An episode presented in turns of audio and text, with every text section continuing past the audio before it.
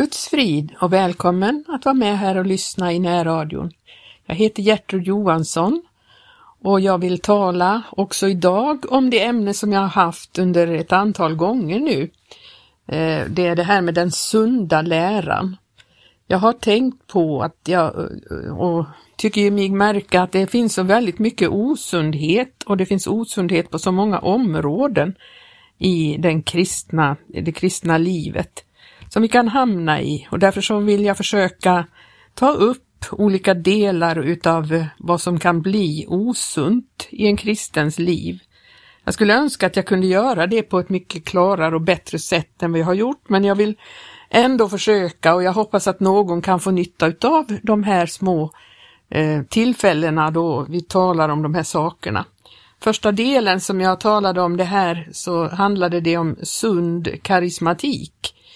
Eh, det finns så mycket osund karismatik idag och jag ville peka lite på det att det är väldigt viktigt att få det på rätt plats så att det blir en, en sunt eh, bruk utav eh, de karismatiska gåvorna och att de är till för att bygga upp församlingen och inte för att njuta utav för vår egen del. Vi har så lätt för att vi tycker att vi vill njuta utav det. Vi tycker det är så fantastiskt med de här övernaturliga tilltalen och, och sådana saker. Men eh, de andliga nådegåvorna är givna för att brukas på ett sunt sätt i församlingen så att församlingen blir uppbyggd.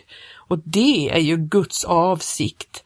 Det är det viktigaste detta, att församlingen får byggas upp och växa till. Och därför så har Gud gett oss andliga nådegåvor. Sen så eh, den andra delen utav den här serien, då har jag talat om eh, en sund tro. Eh, det är ju lätt att säga att man tror och det är väldigt viktigt att vi gör det naturligtvis, men om vi verkligen tror, då lever vi också efter vår tro. Och det är där som människor inte många gånger förstår att eh, man anpassar sig hellre efter människors förväntningar och, och vad som ser eh, nyktert och riktigt ut i människors ögon och så vågar man inte fullt ut ta steg i tro, vilket är meningen. Gud har ju gett oss sitt ord och tar vi hans ord på allvar och tror på vad han har sagt, då kommer vi att handla annorlunda än de människor som inte har en tro. Det säger ju sig självt.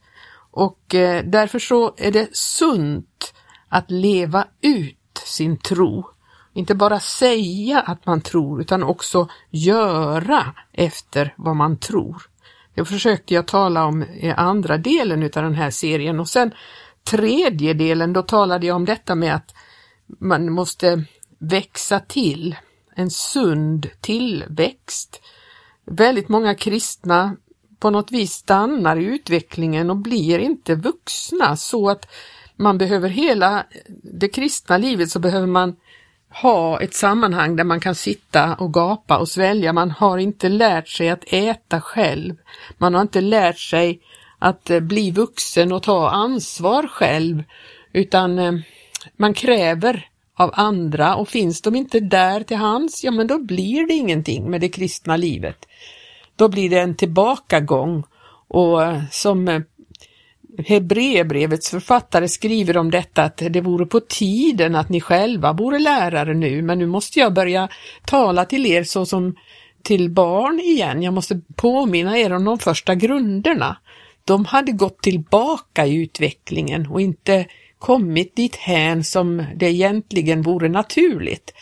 Och en sund tillväxt förväntas i varje kristens liv så att vi inte fortsätter i det andliga livet att vara barn utan att vi kan, vi kan ta ansvar och vi kan istället börja ge ut.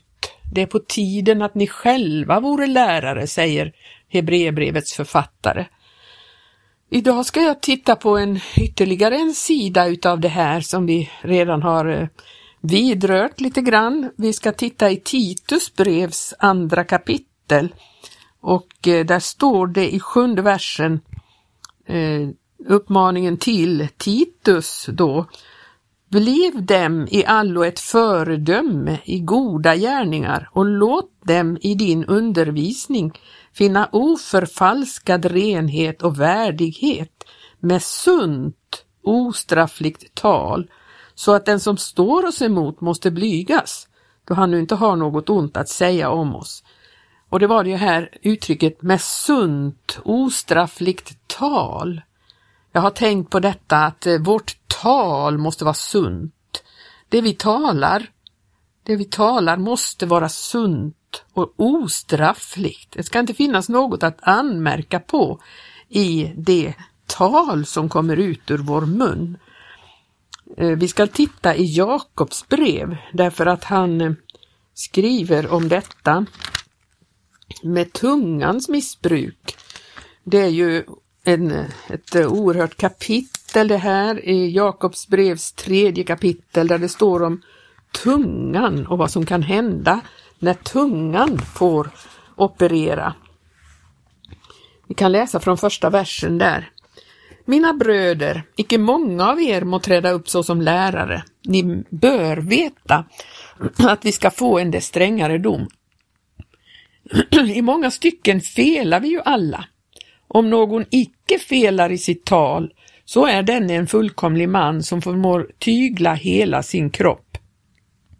När vi lägger betsel i hästarnas mun för att de ska lyda oss, då kan vi därmed styra också hela deras övriga kropp. Ja, till och med skeppen som är så stora och som drivas av starka vindar styras av ett helt litet roder åt det håll dit styrmannen vill. Så är och tungan en liten lem och kan likväl berömma sig av stora ting. Betänk hur en liten eld kan antända en stor skog. Också tungan är en eld, så som en värld av orättfärdighet framstår den bland våra lemmar tungan som befläckar hela kroppen och sätter tillvarons hjul i brand, lika som den själv är antänd av Gehenna. Tyvärr är det så att alla varelsers natur, både fyrfotadjurs och fåglars och kräldjurs och vattendjurs låter tämja sig och verkligen har blivit tamd genom människors natur. Men tungan kan ingen människa tämja. Ett oroligt och ont ting är den och full av dödande gift. Med den välsignar vi Herren och Fadern och med den förbannar vi människorna som är, lika, eh, är skapade till att vara Gud lika.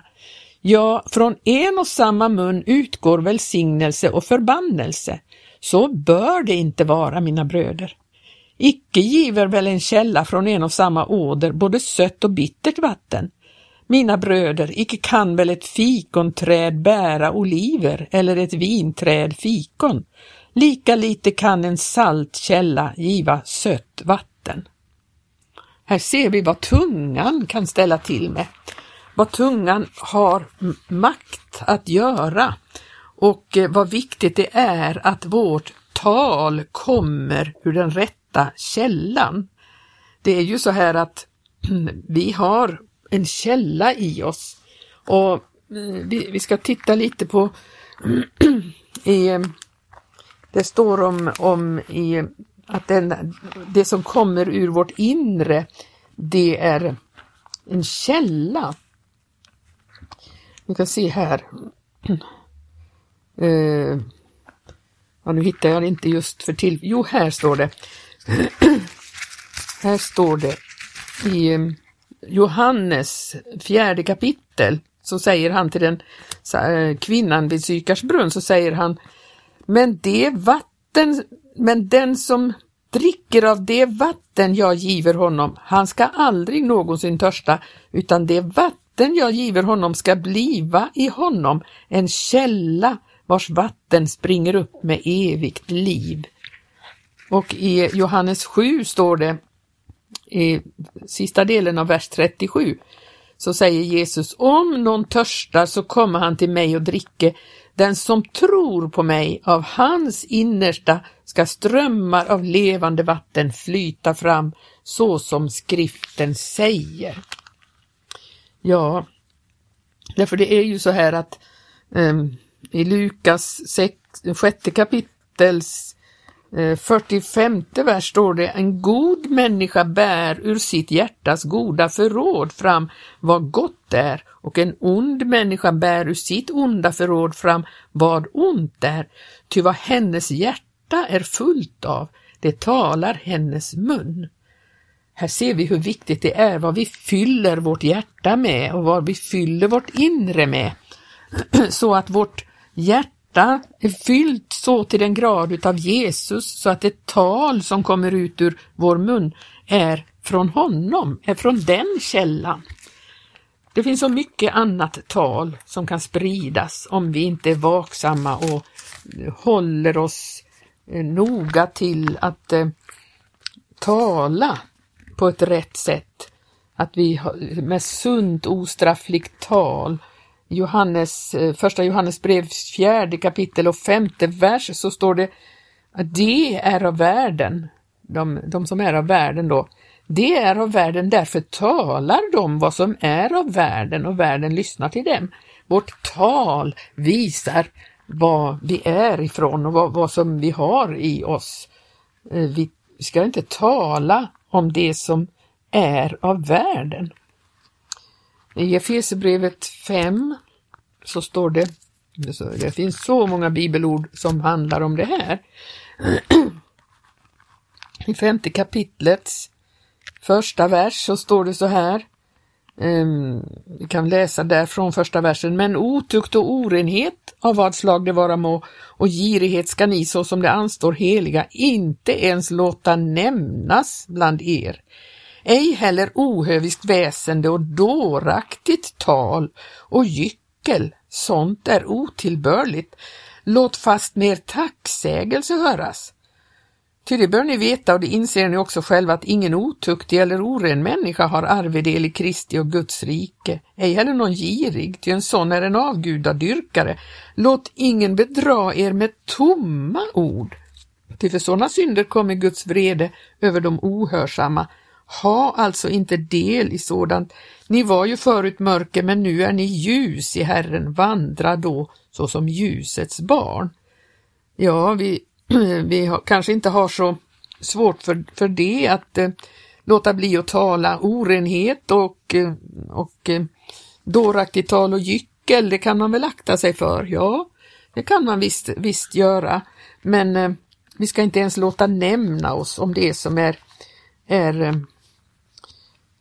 skamligt. I, i tolfte versen, vad av sådana människor i hemlighet förövas, därom är det skamligt till och med att tala. Men allt sammans blir uppenbart när det avslöjas genom ljuset, ty helst något blir uppenbart, där är ljus. Så att eh, dåraktigt tal och gyckel ska vi inte hålla på med och vi ska heller inte tala det som orenar oss. Det säger ju Jesus själv att det som går ut ifrån oss, det är det som orenar oss. Därifrån kommer allt det här orena som vi har fyllt våra hjärtan med. Men det ska vi rensa ut och renas ifrån och låta vårt tal bli helgat. Men eh, om man tittar i, i Timotebrevet, eh, andra Timotebrevet, ska vi titta på ett annat slags tal också. Andra Timotebrevets Eh, Eh, andra kapitel. Vad står det där? I femtonde versen. Där står det så här. Sträva med all flit efter att själv kunna träda fram inför Gud såsom en som håller provet. Eh, versen före så står det påminn dem om detta och uppmanar dem allvarligt inför Gud att inte befatta sig med ordstrider Ty sådana gagnat för intet utan är allenast till fördärv för de som hör därpå. Och så läser vi igen, sträva med all flit efter att själv kunna träda fram inför Gud såsom en som håller provet, en arbetare som inte behöver blygas utan rätt förvaltar sanningens ord. Men undfly oandligt och tomt prat. Ty de som befattar sig med sånt kommer att gå allt längre i ogudaktighet och deras tal ska fräta omkring sig såsom ett kräftsår. Av det slaget är Hymeneus och Filetus, ty när dessa säger att uppståndelsen redan har skett har de farit vilse från sanningen och de förvänder så tron hos somliga. Här var det ett oandligt och tomt prat. Men vad var det de talade om då? Jo, de säger att uppståndelsen redan har skett. Eh, de talar sånt som har, handlar om vår tro och, och vissa saker, vissa trosuppfattningar och sånt där. Men ändå säger Paulus att det här är oandligt och tomt prat. Så bara för att vårt prat, vårt tal handlar om andliga ting eller andliga eh, uppfattningar så kan det vara frågan om oandligt och tomt prat. Och det beror ju på att människor så gärna håller på och rotar i trosuppfattningar och, och, och tänker ut saker och så blir det mänskliga tankar om allt som, som eh, företeelser som finns och eh, uppfatt, trosuppfattningar. Och då blir det ett tal som är oandligt och tomt och det ska vi undfly för att det till och med förvänder tron hos somliga. Så att eh, vi kan se att det finns mycket, mycket som vi måste undfly och akta oss för. Eh, I första Timotebrevets sjätte kapitel eh, eller vi kan börja i eh, andra kapitlet där i första Timotebrevet. Där står det i åttonde versen. Jag vill alltså att männen allestädes ska förrätta bön i det att de fria ifrån vrede och disputerande upplyfta heliga händer. Fria ifrån vrede och disputerande. Männen har en tendens att börja diskutera allting och det är inte någonting som man ska göra. Och i, då i, i sjätte kapitlet så står det så här om detta. Eh, från tredje versen. Eh, om någon förkunnar främmande läror och icke håller sig till sunda ord vår Herres Jesu Kristi ord och till den lära som hör Guds fruktan till, då är han förblindad av högmod och detta fastän han inte förstår utan är så som från vettet i sitt begär efter disputerande och ordstrider, vilka vållar avund, kiv, smädelser, ondskefulla misstankar och ständiga tvister mellan människor som är fördärvade i sitt sinne och har tappat bort sanningen, Människor som menar att gudsfruktan är ett medel till vinning. Ja, gudsfruktan i förening med förnöjsamhet är verkligen en stor vinning. Här ser vi att eh, vi får inte hålla på med, med Ord strider, för de är bara till fördärv för de som lyssnar på det. Och i vers 20 O Timoteus står det, bevara vad som har blivit dig betrott oss och vänd dig bort ifrån de oandliga, tomma ord och gensägelser som kommer från den falskeligen så kallade kunskapen, vilken några för, föregiva sig äga, varför de också har farit vilse i fråga om tron.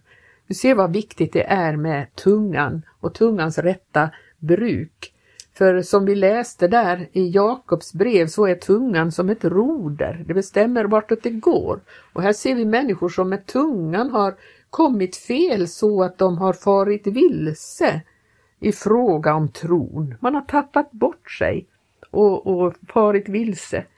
Det är så viktigt att vi eh, tar in ifrån den rätta källan så att vårt tal också avspeglar vad vi tar in för någonting.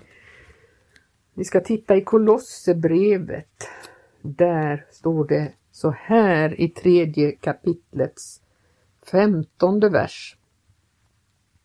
Låt Kristi frid regera i era hjärtan, ty till att äga den är ni också kallade såsom lemmar i en och samma kropp och var tacksamma. Låt Kristi ord rikligen bo ibland er. Undervisa och förmana varandra i all vishet med salmer och lovsånger och andliga visor och sjung med tacksägelse till Guds ära i era hjärtan. Och allt vad helst ni företar er, i ord eller gärning. Gör det allt i Herren Jesu namn och tacka Gud Fadern genom honom. Ja, det är så oerhört viktigt att vi gör det i Herren Jesu namn. Därför att då kommer hans visdom att flyta in i våra hjärtan och hans visdom kommer att flyta ut därifrån. Vad vi fyller vårt hjärta med, det gör att det är det som flyter fram när vi, när vi vandrar med honom, när vi talar, så kommer det ut. Det som vi har fyllt hjärtat med. Vad hjärtat är fullt av, det talar munnen. Vi kan gå tillbaks till Jakobs brevs tredje kapitel. Och där står det um, Vi kan se Eh, från sjuttonde versen så står det så här, men den vishet som kommer ovanifrån är först och främst ren, vidare fridsam, foglig och mild, full av barmhärtighet och andra goda frukter, fri ifrån tvivel, fri ifrån skrymtan och rättfärdighetens frukt kommer av en sådd i frid, dem till del som hålla frid. Vi ser ju här en människa som har fullt utav andens frukt i sitt liv. Då blir det på det här sättet. Det blir en fridsamhet, det blir en, en eh, ja, vi kan på alla sätt märka att det är, det är eh, en människa som talar på det här sättet, som ger ut en sådan vishet, det är en människa som har fyllt sitt hjärta med honom själv. För att andens frukt, det läser vi i Galaterbrevet eh, 5 och 22, andens frukt åter är kärlek, glädje, frid, tålamod, mildhet, godhet, trofasthet, saktmod och återhållsamhet. Mot sådant är icke lagen. Det är Andens frukt. Andens frukt kommer också till uttryck genom vårt tal. Så därför så ska vi låta vårt tal och vår tunga helgas till att bli eh, redskap i Herrens tjänst där vi kan förmedla visdom ifrån honom och eh, låta denna källa flöda fram ifrån våra läppar istället för att andra källor får tillfälle att flyta fram. Det bör inte vara så att det kommer från olika källor, att det blir från olika sött och bittert vatten, utan det ska vara ett rent vatten som kommer fram ur vårt innersta. Må Gud välsigna dig, kanske har du fått någon nytta utav vad jag har talat om här, så får vi se vad vi återvänder till nästa, nästa eh, tillfälle här i närradion. Må Gud välsigna dig. Amen.